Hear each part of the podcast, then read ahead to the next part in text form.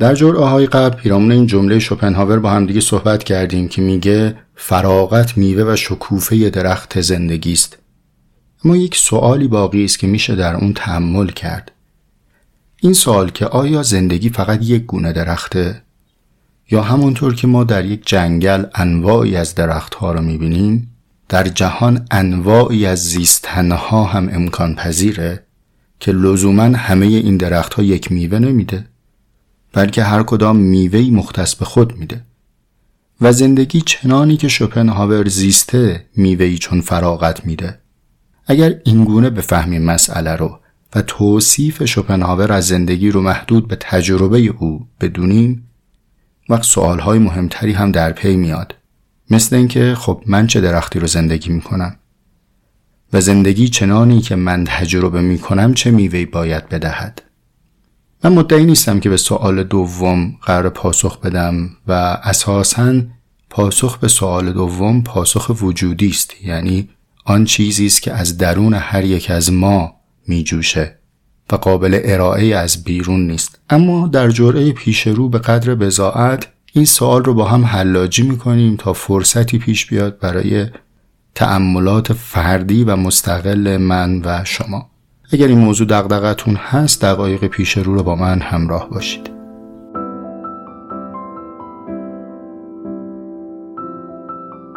می میشنوید مجموعه جستارک هایی با طعم حکمت زندگی که جرع جرع مهمان من حسام ایپکچی هستید.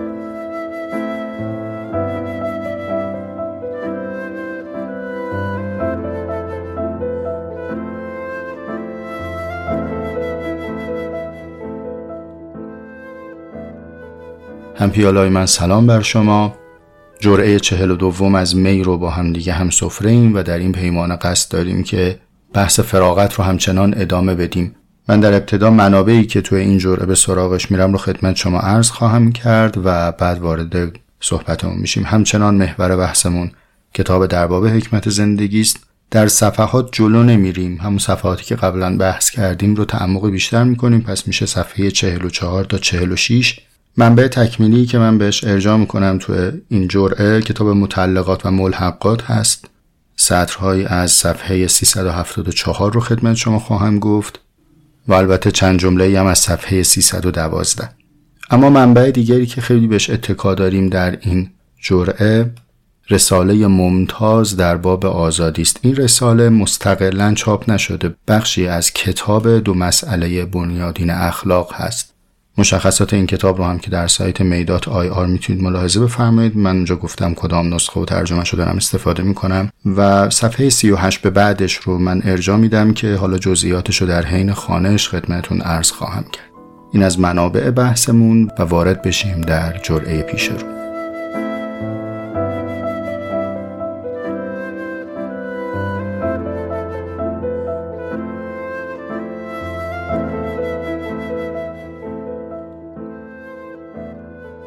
این سطح رو براتون خوندم از رو که فراغت سمره و فایده همه زندگی است. یا در صفحه 44 شوپنهاور میگه فراغت شکوفه یا بهتر بگویم سمره زندگی هر انسان است. زیرا تنها فراغت امکان تملک آدمی را بر نفس خیش به وجود می آورد و یا در صفحه 45 نقل قولی که از ارسطو انجام میده که سعادت به کسانی تعلق دارد که خود کفایند. اما اگر بنا باشه که راهی رو باز بکنیم برای تعملات بیشتر در اندیشه او و فراغت رو بهتر بفهمیم کلنگ حفاری ما پرسشه. یعنی اگر بنا باشه که به گنج برسیم ابزاری که می‌تونیم تعمق کنیم و به پیش بریم پرسیدنه. چه بپرسیم حالا؟ شما چه سوالی پیشنهاد دارید؟ من در این چند هفته که فکر می‌کردم به این سطرها دو تا پرسش به ذهنم آمد. که لاقل به خودم کمک کرد کمی بیشتر تعمل بکنم در صحبت های شوپنهاور. پرسش اول هم ابتدایی تر هم کمی ساده تر. اول این رو مطرح می‌کنم. اونم اینه که اگر که فرض بفرمایید که در کلاسی باشیم که استادمون آقای شوپنهاور مشغول تدریس باشه باید دست بلند کنیم و بپرسیم که حضرت آقا از نگاه شما زندگی چیه؟ شما به چی میگی زندگی که گوهرش میشه فراغت؟ از یک سمتی فراغت رو به معنای نکار توصیف کرده بودید. یعنی فراغت خوب است چون کار نمی کنیم خب اونو ما تو جرعه قبل سعی کردیم کمی تعمل کنیم. از سوی دیگری هم فرمایید که ثمره همه زندگی شکوفه زندگی گوهر زندگی فراغت. خب اون زندگی چیست در نگاه شما که چنین گوهری داره و چنین شکوفه داره؟ گرچه که ما از شما انتظار این رو نداریم که زندگی رو مثل یک ابژه بیرونی مثل یک شی برای ما توصیف کنی بگی این هم زندگی است بیرون از من و اشاره می‌کنم بهش. نه این فهم رو هم داریم که همه کتاب در باب حکمت زندگی در تکاپوی تبیین قرض زندگیه. یعنی اینکه زندگی چیست موضوع یه جوره نیست بلکه موضوع تمام کتابه. چه بسا موضوع تمام فلسفه است. اما مختصر به حدی که الان اینجا شما دارید میفرمایید زندگی ثمره و شکوفش فراغته این زندگی چه بوده در فهم شما؟ و حالا اگه بخوایم جواب این سوال رو پیدا بکنیم باید کجا بگردیم؟ من به راهی جزی نرسیدم که برم زندگی رو چنان که شوپنهاور زیسته مرور کنم ببینم خودت چگونه زیستی. تو اسم چه تجربه ای رو گذاشتی زندگی؟ زندگی که برای همه ما به یک شکل به یک معنا و به یک ادوار نمیگذره که. اون بخش تنانگیش خب یه مراحلی داره دیگه. به دنیا میایم نوزادیم طفلیم نوپاییم همجوری پیش میره نوجوانیم جوانیم میانسالیم کهنسالیم و میمیریم. این قسمتش خب قبول. اما در این سیر بدنمندانه ما داریم چیزی رو تجربه می‌کنیم که لزوما این تجربه ها شبیه هم نیست. و هر کدوم به تجربه خودمون میگیم زندگی. من باید بیام به سراغ تجربه تو و درک کنم که تو چگونه زیستی و به چی داری میگی زندگی. به من اجازه میدی که به سراغ نحوه زندگی تو بیام آقای استاد؟ و ببینم شوپنهاور در متن تاریخ چگونه زیسته. شاید باورتون نشه که جواب استاد به ما اینه که نه خیلی غلط کردی بیای سراغ زندگی من. این پاسخ قاطعانه از کجا داره میگه؟ حسام از کتاب متعلقات و ملحقات صفحه 374 انتهای پاراگراف اول براتون می‌خونم. اما کسانی که به جای مطالعه افکار یک فیلسوف به داستان زندگیش می‌پردازند شبیه کسانی هستند که به جای بررسی یک نقاشی بیشتر به قاب علاقه دارند و در مورد سبک حکاکی و ارزش طلاکاری آن تحقیق می‌کنند. پس ملاحظه کردی شوپنهاور و البته خیلی های دیگه حتی در معاصرین ما در اساتید و صاحب نظرهای داخلی و ایرانی ما این جمله رو ازشون میشنوم که آقا چیکار داری با زندگی آدم ها برو فلسفهش رو بخون برو کتابش رو بخون چیکار داری در زندگیش چه گذشته؟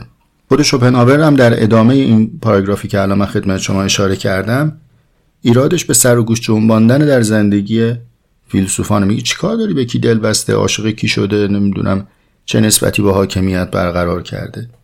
خب اولین سوالی که در ذهن ما میاد اینه که خب خود حضرت آقای شوپنهاور به این فرمایششون التزام عملی داشتن. خودت هم تونستی این گونه زندگی بکنی؟ آیا اون موقعی که هگل رو شیاد خطاب می‌کنی و میگی که تو یک فریبکاری هستی که مفاهیم کلیسا رو مثل یک فیلسوف درباری در کلمات قامز و پیچیده به خورد مردم میدی و نفهمی خودت رو جای فهم مردم غالب می‌کنی؟ جز اینه که به سراغ نسبت او و حاکمیت داری می‌پردازی؟ و سوال دیگری که پیش میاد اینه که اگر هگل هم براش چنان میراسی باقی مونده بود که تا آخر عمر نیاز به یک روز کار کردن نداشت آیا همان هگلی می‌شد که الان هست؟ و یا در مقابل اگر شوپنهاور یک انسان فقیر بدون ارث و میراث بود که ابایی از این نداشت که نظراتی رو منتشر بکنه که می‌دونه خریدار نداره. چون به ویراستارش می‌گفت نخریدن هم نخریدن. خودم پول میدم دوباره چاپ می‌کنم. آیا بازم شوپنهاور چنین استقلال رأی میافت اصلا سوال اینه که فیلسوف اگر که از متن زندگیش به معارف و مفاهیم نمی‌رسه کجا می‌رسه؟ چه عرصه‌ای به جز زندگی در برابر ما وجود داره برای اینکه به حکمت و به معنایی برسیم؟ اگه افلاتون استادش رو به رأی جمهور و اکثریت مردم شوکران خور نمی کردن آیا نگاه او به دموکراسی و نگاه او به جمهوریت همانی بود که الان ازش نقل شده؟ یا طور دیگری میزیست و طور دیگری می‌فهمید اگر نیچه یک خواهری چنین هولناک نداشت آیا باز هم برای ما همین تصویر رو داشت؟ ما امروز بر سر راه نیچه پژوهی یکی از بزرگترین مشکلاتمون اینه که بتونیم از پرچین و سیم خارداری که این خواهر چیده عبور بکنیم. و نیچه رو چنانی که هست نه چنانی که خواهرش میل دارد بفهمیم. خب مگه میشه زندگی رو منها کرد و بگیم ما می‌خوایم فقط به سراغ نقاشی بیایم؟ اونا قابشه. اونا عوارض و ظواهر بیرونیشه. میشه؟ اگر که مارکس زندگی مرفعی داشت یک زندگی اشرافی داشت مثل فرض بفرمایید مثل راسل به دنیا آمده در یک فضای لرد نشین و مستقنی بود آیا باز همین چنین درد نظام طبقاتی داشت؟ آیا این چنین به فکر اشتراک منابع می بود؟ پس با کسب اجازه از حضرت آقای شوپنهاور می‌خوام بگم که این نظرشون مقبول نیست ما باید بدانیم که نقد کار و مدح فراغت رو از زبان کسی داریم میشنویم که در تمام زندگیش اساره و ثمره کار دیگران رو میخورده و بر سر یک گنج غنی نشسته میراسی به او رسیده تا آخر عمرم مستقنی بوده. البته که خردمند و هوشمندانه این ثروت رو صرف کرده و البته که به بتالت نگذرونده. این به قول رفقای گزارشگر چیزی از ارزش های او کم نمی‌کنه ولی قابل کتمان هم نیست که او هرگز مضطر به کار نبوده. اگر کار رو هم در حجره پدری تجربه کرده در قامت پسرهاجی بوده. نه کارگری که جارو به دست گرفته باشه بخواد لقمه و نان شبش رو کسب بکنه. شوپنهاور اسپینوزا نیست که برای استقلال درآمد خودش مجبور بشه بره عدسی سازی بکنه فرض بکنید کاری یدی بکنه. نه. پول بوده و او سازشو می‌زده نهارش رستوران میخورده کتابشو مینوشته سفرهای مکرر تجربه می‌کرده. اینش از شوپنهاور شوپنهاور ساخته. خب پس تلنگر اول اینه که دریابیم. ما داریم زندگی رو از زبان کسی میشنویم که چنین تجربه ای رو بهش میگه زندگی. حالا چه انتظار دارید؟ منتظر هستید که چنین کسی زندگی رو خیلی دلانگیز و شاد توصیف بکنه؟ هاشا و کلا. همون کتاب متعلقات و ملحقات صفحه 312 پاراگراف سوم. شوپنهاور داره زندگی رو برای ما توصیف می‌کنه. زندگی باید یک سره همچون تنبیه سختی تلقی شود که برای ما ترتیب داده شده. انتهای همین پاراگراف میگه باید به مرگ خودمان در آینده به مسابه اتفاقی خوب و خوشایند نگاه کنیم. نه مثل بیشتر مردم با ترس و لرز. زندگی شاد ناممکن است. بهترین کاری که انسان می‌تواند بکند زندگی قهرمانانه است. مثل زندگی کسی که در راهی و در کاری که به کل بشر نفع میرساند در برابر ناملایمات سهمگین ایستادگی می کند و در نهایت پیروز می شود هرچند پاداش کمی به دست می آورد یا اصلا پاداشی نمی گیرد. پس ما داریم زندگی رو به روایت شخصیت و اندیشمندی می شنویم که اولا از کار مستقنی بوده. کار به معنای مزد خواهی به معنای تمنای دستمزد و احتیاج به دستمزد از دیگری. اینو تجربه نکرده نسبت به این بینیاز بود. دومی که زندگی رو به مسابه رنج می‌دونه. یعنی این یک رنج کده است یک ریاضت کده است یک میدان زجره. که اگر قرار باشه کسی از این زحمت از این مهنت آباد رهایی داشته باشه باید انصراف بده. باید از این میدان رقابت بیاد بیرون. و به این انصراف می‌گوید فراغت. لحظه ای که تو دیگه در چرخه کار و زحمت نیستی. فاصله می‌گیری. از مجموع چیزی که تا الان گفتم چه می‌خوام برداشت کنم؟ می‌خوام بگم که اگر جمله شوپنهاور رو بخوایم بهتر بفهمیم کدوم جمله؟ این که میگه فراغت ثمره زندگی است. ناگزیریم به این سوال بپردازیم که زندگی چیست؟ آیا زندگی در هر معنایی میوه و ثمرش فراغته؟ یا زندگی فقط در معنایی که شوپنهاور زیسته و توصیف می‌کنه ثمره و میوهش فراغته؟ من قصد پاسخ گفتن به این سوال رو ندارم. فقط می‌خوام شما رو سوالمند کنم و البته خودم رو و بیشتر فکر بکنیم و در ادامه مسیر شاید به جوابهای دیگری برسیم. که آیا می شود زندگی به روایت های دیگری رو هم داشت که اون وقت سمرش فراغت نباشه ولی که ثمرات دیگری رو براش توصیف بکنیم؟ آیا می شود به نظر میاد که از نظر عقلی ممتنع نیست. بله. در روایت دیگری از زندگی محتمله که این درخت میوه متفاوتی هم به ما بده. پرسش جدیتری که تو این جرعه سعی دارم بهش بپردازم اینه که خب فرض که فراغت گوهر زندگی باشه سوال گوهر فراغت چیه؟ آن چیست که فراغت رو فراغت می‌کنه؟ به یک معنایی تو جرعه قبل با هم صحبت کردیم گفتیم فراغت آنی است که نکار باشه کلمه هم که الان در ذهن ما میاد اینه که فراغت رو آزادی فراغت می‌کنه یعنی آن چیزی که بین فراغت و کار فاصله ایجاد می‌کنه. به یکیش میگیم فراغت به یکیش میگیم کار و زحمت. اینه که در فراغت من آزادم. من می‌تونم نفس خودم رو تملک کنم. انسانی هستم که در ید خودم اداره میشم. و به این معنا گوهر فراغت آزادیه. اما تجربه ما از تعمق در مباحث نشون میده. که ما عمدتا در برابر پرسش ها به یک پاسخ اولیه می‌رسیم که اتفاقا پاسخی سطحی است. یعنی اون پاسخیه که اغلب باهاش قانع میشن و برمیگردن. دیگه ادامه سفر اکتشافی رو طی نمی‌کنن. مثل همین جوابی که الان من خدمت شما گفتم. گوهر فراغت آزادی است. دست درد نکنه دیگه. همین اوکیه و ما برمیگردیم. اما برای معدود افرادی که تا اینجا اقنا نشدن و می‌خوان به پاسخ دوم برسن پاسخ ثانویه و تعمل شده برسن چند دقیقه اضافه تر عرض دارم که بعد یه نفس تازه کردن میگم براتون.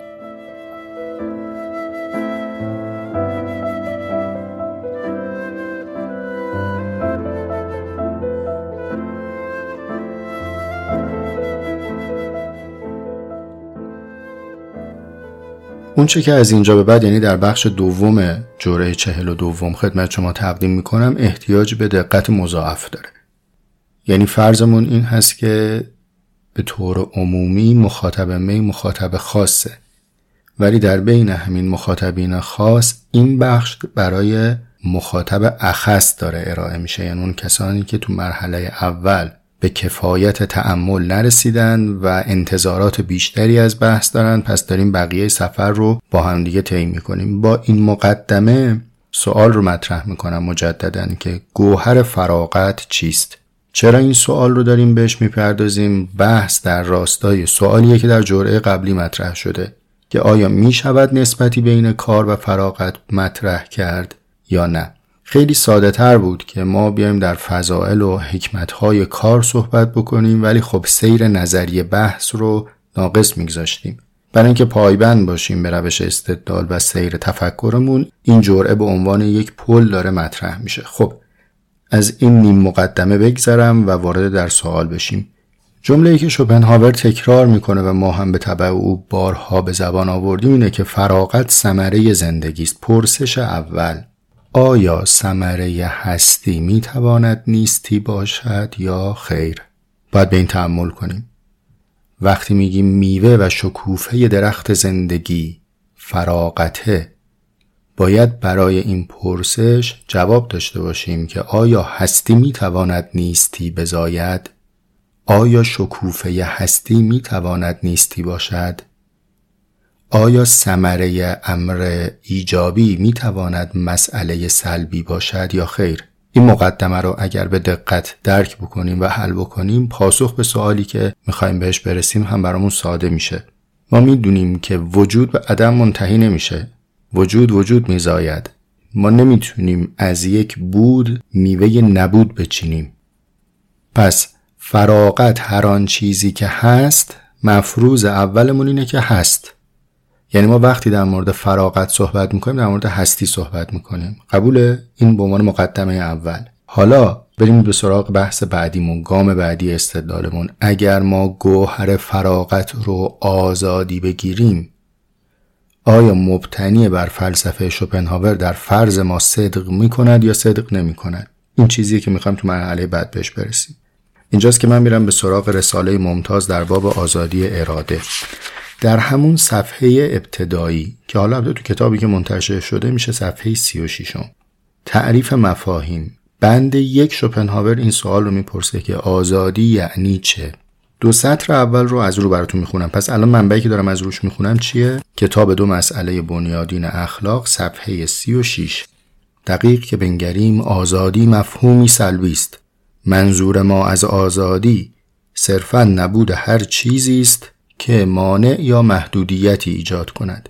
حالا بعد شوپنهاور در این کتاب مراتب آزادی رو بحث می‌کنه. آزادی جسمانی آزادی فکری آزادی اخلاقی که موضوع صحبت ما در این جرعه نیست. اون چه که ما فعلا بهش احتیاج داریم و می‌خوایم از این کتاب اشاره بگیریم گرچه که در منابع متعددی از آثار شوپنهاور میشه ردش رو پیدا کرد اینه که آزادی مفهوم سلبی است. خب مقدمه اولی که استنباط کردیم چی بود؟ اینه که گوهر وجود باید وجود باشد. بود زاینده نبود نیست. مقدمه دوم اینه که در فلسفه شوپنهاور آزادی مفهوم سلبی است یعنی نبود چیزی است. از حاصل جمع این دو مقدمه استنباط می شود که گوهر فراغت آزادی نیست چون اساسا آزادی نیستی است. آزادی امر سلبی است. خب؟ ما الان در پاسخ سوالمون به چه نیست رسیدیم. اینم یکی از روش های حل مسئله است دیگه. به جای اینکه از چه هست شروع بکنیم به چه نیست می‌پردازیم. گوهر فراغت آزادی نیست. اگر ما بنا بود که صحبتمون رو در حد کلیات در حد شرح و بست ابتدایی اکتفا بکنیم همان چیزی که تو جوره های قبل عرض کرده بودم کافی بود. یعنی می‌تونستیم بگیم که فراغت یعنی نکار فراغت یعنی آزادی. آزادی یعنی سلب مانع. اما وقتی که می‌خوایم به دقت مضاعف بگیم یا برای مخاطب اخص بگیم دیگه اینجا دقت لازمه و باید بگیم که آقا جان خانم جان امر سلبی نمی‌تواند ثمره درخت ایجاب باشه. حالا اگر از من سوال بفرمایید که حسام گفتی که گوهر فراغت آزادی نیست حالا گوهر فراغت چه هست؟ اون چیزی که فرض می‌گیریم و بعد قابل اثباته اینه که گوهر فراغت اراده است. تعمق در مفهوم اراده یعنی اینکه تعمق در کل فلسفه شوپنهاور یعنی بحثی نیستش که الان بتونیم تو چند دقیقه به اون بپردازیم و من هم بضاعتش رو ندارم. الان برام کفایت آگاهی حاصل نشده. فقط مختصر بخوام اشاره بکنم اینه که شوپنهاور معتقد بحث ناتمام کانت رو من تمام کردم. یعنی کانت اومد با تفکیک نومن از فنومن یک شیء فی نفسه ای رو مفروض گرفت که درک این شیء فی نفسه امکان پذیر نیست و ما رو ارجاع داد به پدیدارها. گفت ما فنومن رو می‌تونیم ادراک کنیم. اما من شوپنهاور این شیء فی نفسه غیر قابل ادراک رو آوردم در هیته فهم و بهش میگم اراده. خب حالا فراغت هم گوهرش همین اراده است نه آزادی. اما این گوهرشه. چه چیزی بر این گوهر آرز میشه که ما اون رو به اسم فراغت صدا می‌کنیم؟ دیگه بهش نمیگیم اراده. یه مقوله دقیقی هست در بحثای شوپنهاور که اینجا من اشاره ارز می‌کنم. خودم و شما سر ذوق بیایم پیرو این تحقیق بکنیم. تو جوره بعدی اگر مجالی شد بهش بپردازیم. اونم مسئله انگیزه و ضد انگیزه است. در همین رساله ممتاز در باب آزادی که خدمتون عرض کردم اگر صفحه 38 کتاب عنایت بفرمایید تو پاراگراف پایانی سه چهار سطر آخر شوپنهاور از ضد انگیزه صحبت می‌کنه. میگه حتی زورمندترین اراده ها اگر با ضد انگیزه روبرو بشوند زائل میشن. از نظر شوپنهاور قدرتمندترین اراده چیه؟ اراده معطوف به حیات میگه ما از این قدرتمندتر که نداریم که همین اراده معطوف به حیات می‌تونه با ضد انگیزه روبرو بشه. و انسانی رو مایل به خودکشی کنه. خب خودکشی در فلسفه شوپنهاور امر مزمومیه امر تقبیح شده ایه. یعنی شوپنهاور قائل بر این نیست که من و شما حق داریم زندگی کنیم حق داریم مرگ انتخابی داشته باشیم. میگه این نیست. صحبتش هم پیش از این با هم داشتیم. حتی اراده معطوف به حیات هم می‌تواند با یه ضد انگیزه روبرو بشه که ما رو از میل به حیات ساقط بکنه. از این ضد انگیزه و انگیزه اگر استفاده بکنیم می شود چنین گفت که فراغت اراده است که مبتلای به ضد انگیزه نشده باشه. یعنی کار گاه در قامت ضد انگیزه وارد میشه. برای همین ما اگر از کار رهایی پیدا بکنیم به گوهر زندگی یعنی فراغت یعنی اراده زلال می‌رسیم و می‌تونیم تملکی بر نفس خیش داشته باشیم. بحث اراده انگیزه و ضد انگیزه بسیار مهم بسیار شیرین و جذابه. یه مثالی داره شوپنهاور در کتاب جهان همچون اراده و تصور مطرح می‌کنه. میگه مثل قطب نما که جهت رو در چه وضعیتی پیدا می‌کنه؟ در معرض اراده هستی قرار گرفتن. یعنی تمام توانها و انرژی هایی که در زمین هست او رو به سمتی هدایت می‌کنه که بتونه شمال و جنوب و شرق و غرب رو به ما نشون بده. پس اراده ای که داره اقربه قطب نما رو کوک می‌کنه و تنظیم می‌کنه اراده بسیار بزرگیه. اما میگه همین اراده بسیار بزرگ گاهی در معرض یک ضد انگیزه کوچیک قرار می‌گیره و مختل میشه. کافیه شما یه آهنربا رو بیاری نزدیک این قطب نما قرار بدی. نسبت آهنربا با کره زمین خیلی متفاوته. ولی همین آهنربا مختل می‌کنه اراده رو. و من از همینجا بحث حافظ رو خیلی خوب برای خودم می‌تونم مزه بکنم و ازش لذت ببرم که میگه روح را صحبت ناجنس عذابی است علیم. گاهی یه ناجنس آهنربایی میشه که مغناطیس او امواج او ادراک اراده کل رو در ما مختل می‌کنه. اگر مایل بودید در این باب مطالعه مضاعف داشته باشید می‌تونید تشریف بیارید در صفحه 640 کتاب جهان همچون اراده و تصور.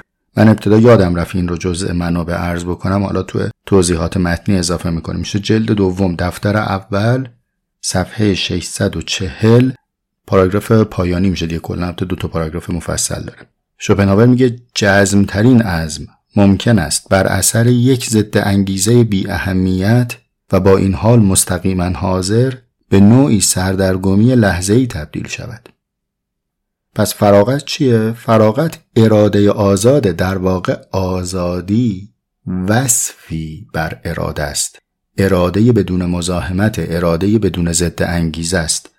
و تنها راه رستگاری از منظر شوپنهاور هم همینه که اراده بتونه آزاد و بدون مانع خودش رو متجلی بکنه. منبع رو الان عرض بکنم. جلد اول کتاب جهان همچون اراده و تصور صفحه 391 از رو می‌خونم براتون. از این رو تنها راه رستگاری این است که اراده آزادانه و بدون مانع نمایان شود تا بتواند ماهیت درونی خود را در این پدیدار دریابد یا بشناسد. من در بحث به همین اکتفا می‌کنم گرچه جای تعمق بیشتر داره و با این مقدمات آماده بشیم برای پاسخ به اون سوالی که پیشتر مطرح شده که آیا می شود قرابت ذاتی و مفهومی بین مسئله کار و فراغت تعریف کرد از حیث نظری اینها به هم قابل اتصال هستن یا قابل اتصال نیستن برای اینکه ذهن مخاطبین اخص رو هم تجهیز بکنم و تشویق بکنم به تعمل یه سوالی رو عرض می‌کنم که اینجای فکر داره که آیا ما از منظر شوپنهاور اراده داریم یا اراده ها یعنی اراده یکیست یا اراده انبوهی است اگر بخوایم یک اشاره هم پیدا بکنیم همون مقدماتی که عرض کردم می‌تونه ما راهنمایی بکنه که اگر شوپنهاور میگه اراده همان شیء فی نفسه است کانت داره از شیء فی نفسه صحبت می‌کنه یا از اشیاء فی نفسه. باز یه قرینه دیگه بخوام عرض بکنم میشه جوهر رو در تعاریف فلسفه اسپینوزا دید که آیا اسپینوزا به جوهر اعتقاد داره یا به جواهر؟ من در واقع این جرعه رو با مقدمه جرعه بعدی به پایان می‌برم و امیدوارم که فرصت و مجالی باشه برای تعمال بیشتر و همپیالگی با شما. تندرست باشید.